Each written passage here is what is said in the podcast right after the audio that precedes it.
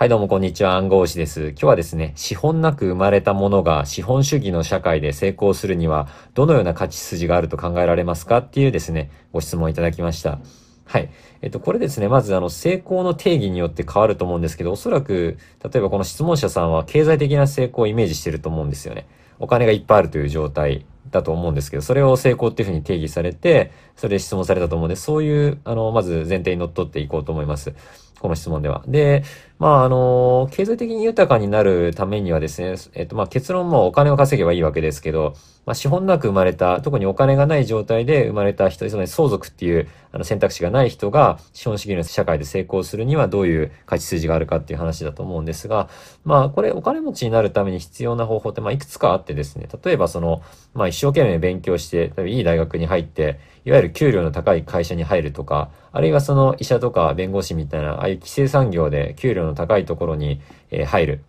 まあ、あとはそのなんか、いわゆる最近で言うと外資系の投資銀行とか外資系のコンサルティングファームみたいな、まあ、給料の高い会社も、まあ、あるのは商社とかね、あと日本だと。っていうところに、まあ、入るっていう、えっ、ー、と、道筋があると思います。で、資本なく、いわゆる生まれた人でも、例えば頭が良かったり、勉強ができたりすると、まあそういう大学に入りやすくなって、で、まあそういう大学の卒業生が、主にそういう、いわゆる、えー、一流企業とされるところに行きやすくなるので、まあそういう、えっ、ー、と、まあ、なんていうんですかね、勝ち筋って言っちゃあれですけど、まあ道が一つありますね。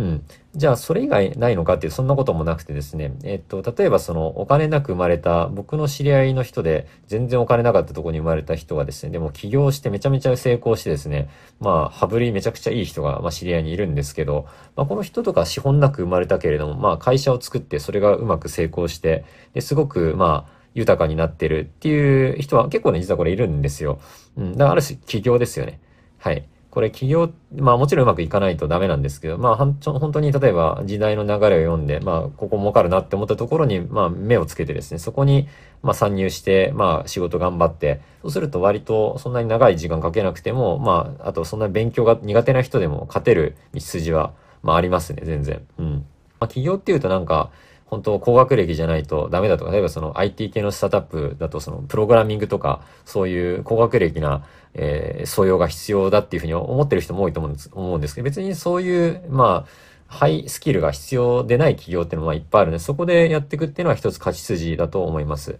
はい。あとですね、まあ、資本なく生まれたものが、えっ、と、っていうあれですけど、例えばその投資家っていう点でも、本当に全然お金がない状態からめちゃめちゃ大富豪になる人って、まあ、いるんですよ。うん。例えば、本当60万円ぐらいから始めて、本当100億円以上になっちゃった人って、まあ実際いるわけです。現実に。うん。まあ本当すごいですよね。うん。で、まあそういう人とか別に資本なくても、その、本当まあ投資の才能があるんですよね。多分、まあトレーディングとか投資の才能がある。あと運もあるかもしれないけれども、まあそういう点で、えっ、ー、と、まあ投資で勝っていくっていう人もまあいますよね。うん。えっ、ー、と、まあ結論儲かるまあ、お金稼いでる人がどういうことをしてるのかっていうのを、まあ、研究して、まあ、それが例えば、その、まあ、いわゆるいい大学入るとか、まあ、起業とか投資とか、まあ、いくつかパターンがあるわけですね。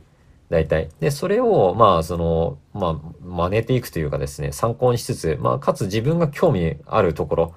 をやっていくのがいいんじゃないかなと思います。だから人によって全然興味の対象って違うわけですよ。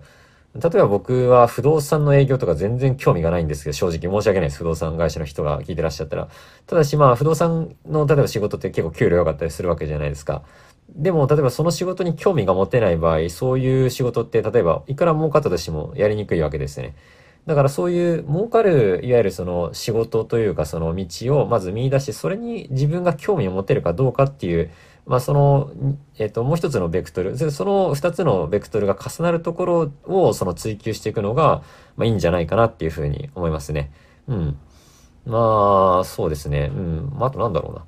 例えば他に、あ、あとね、ちょっとパッと思いついたんですけど、いわゆるお金持ちの人と結婚するとかですね。まあ男性、この質問された方が男性か女性かわかんないですけど、まあ男性だったら例えばすごい大富豪の家の娘さんと結婚するとか、女性だったら本当に、いわゆるめちゃめちゃお金持ってる男の人と結婚するとかですね、そういう、えっ、ー、と、勝ち筋もあるとは思います。うん。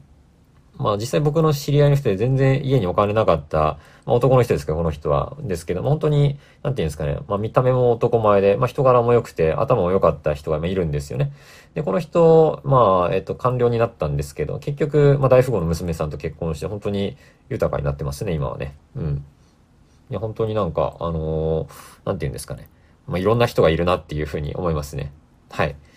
まあなんか結構、なんて言うんですかね。まあ質問箱とかで、まあ追加で質問さしてくださっても全然大丈夫なんで、本当大歓迎ですね。はい。以上です。